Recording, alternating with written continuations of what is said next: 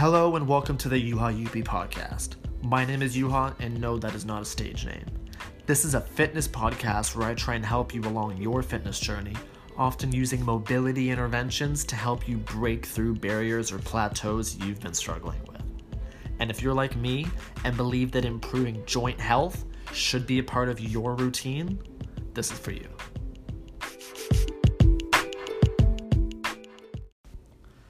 How do you tell the difference between days you need to give yourself a pep talk to get up and exercise and days you need to allow yourself just to do nothing? This is a topic that I saw being discussed earlier today on r slash EOOD, which stands for exercise out of depression. And I think that's a really important thing to ask people. And I think it's also an important topic to really know about. So I have I have three strategies. I have three things that I think that you can apply to give you a bit more clarity the next time that you actually have these kind of doubts. Three things that I think that you should consider. Um, number one is your HRV score. HRV stands for heart rate variability and um, it's something that could be measured with heart rate monitors. I know that uh, I know that I'll have it measured. Um, my watch will measure my heart rate, and then it connects to an app, and then that app they work within one another, and then they give you this score, a heart rate variability score. So it compares. I mean, what it's supposed to be doing is it's supposed to be comparing the variation how much of a variation there is in between your heartbeat. So just cuz so let's say your resting heart rate is 60 beats per minute, heart rate variability will will look at how much of a variance is there in between each of your beats cuz just cuz your heart rate is 60 beats per minute doesn't mean that you're actually beating your heart once every 1.0 seconds. Sometimes there's some variance and the level of variance can dictate whether or not you're body should or should not push through it. And it kind of balances a bit of like the parasympathetic and the sympathetic. Parasympathetic is like rest and digest. So like if if that's really important, then maybe you need to rest and digest more. Sympathetic is like the fight or flight response. So it just looks at that and it says, hey, you know, are you ready to push through or should you just take more of a rest day? Um, and then also there was a study published by Harvard that said that a higher heart rate variability, a higher HRV score, it may indicate better cardiovascular fitness and a greater resilience to strength. And resilience to strength is actually a huge deal because, especially depending on the type of exercise you do, like you can get five people can do yoga five times a week, but each of them may be ready for more or less.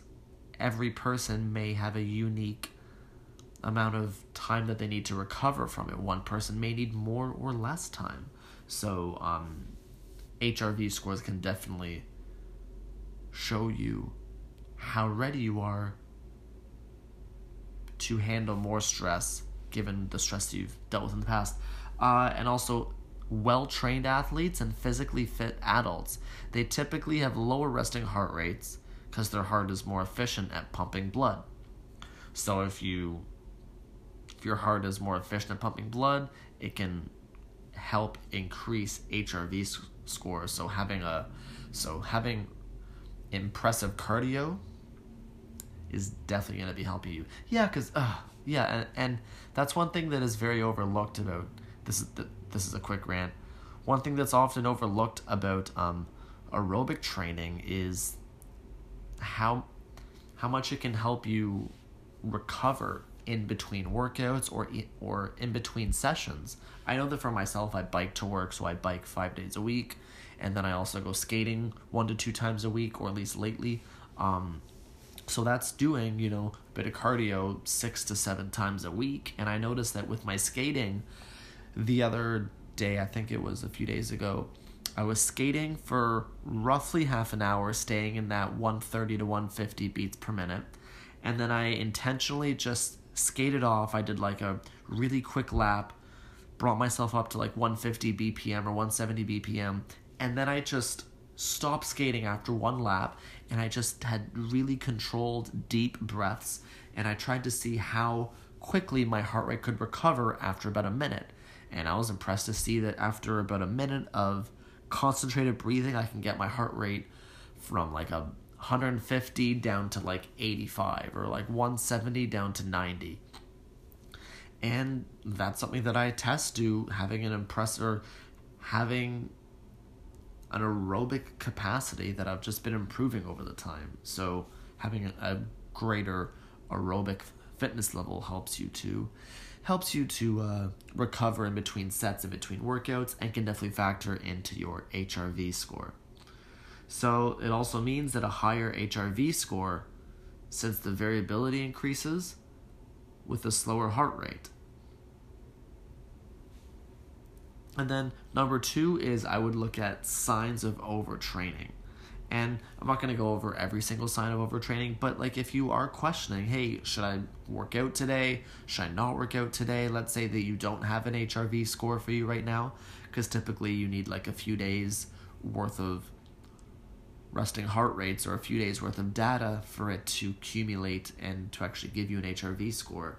So look at just general signs of overtraining. Have you noticed that your performance is going down over time?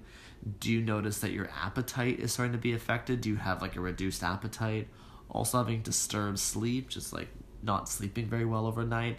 There are different things just to look at. Like if you've had really poor sleep lately, maybe it's worth just giving yourself a bit more rest. If your appetite, if your diet has been all out of whack, maybe just be a little bit more kind to yourself and train for four days that week instead of six or something just to kind of give yourself a, a little bit more time off. And then the third one, I would say ask yourself if you are going to take a recovery day, if it should be a passive recovery or an active recovery. So a passive recovery, which is like passive, just like not doing anything, just resting, sleeping, staying home, etc. But an active recovery can just be something like, hey, maybe maybe you're not feeling up to going into a gym or maybe you're not feeling up to doing like a more high intensity session. So, how about going for a half an hour walk around the block? How about going skating or how about like doing some light stretching? It's important just to think about in the long term if you're trying to train for general health and fitness then it's important to to layer in more bouts of active recovery. If you're doing calisthenic workouts 3 times a week, I would still recommend an additional 3 to 5 times a week just make it a habit to go out for a walk. So if you're doing a calisthenic workout Monday, Wednesday, Friday, I would say on Tuesday, Thursday, Saturday, go for like a nice long walk or maybe do stretching or do something to kind of make it so that you're promoting your body to recover actively. Um, so yeah, that's something that I would look at. The, the three things I would look at are um, start to measure your HRV score. So use a heart rate watch, maybe download an app. HRV score. Look at number two. Look at signs of overtraining, and number three Maybe rather than giving yourself passive recovery, look at increasing bouts of active recovery during your week. Those are the three things that I want to share with you today. If there's something that you want me to discuss in a future podcast, I'm going to leave a link of all my socials in the description so we can have an open discussion. That's everything I want to talk about today, and I'll see you in the next episode. Bye.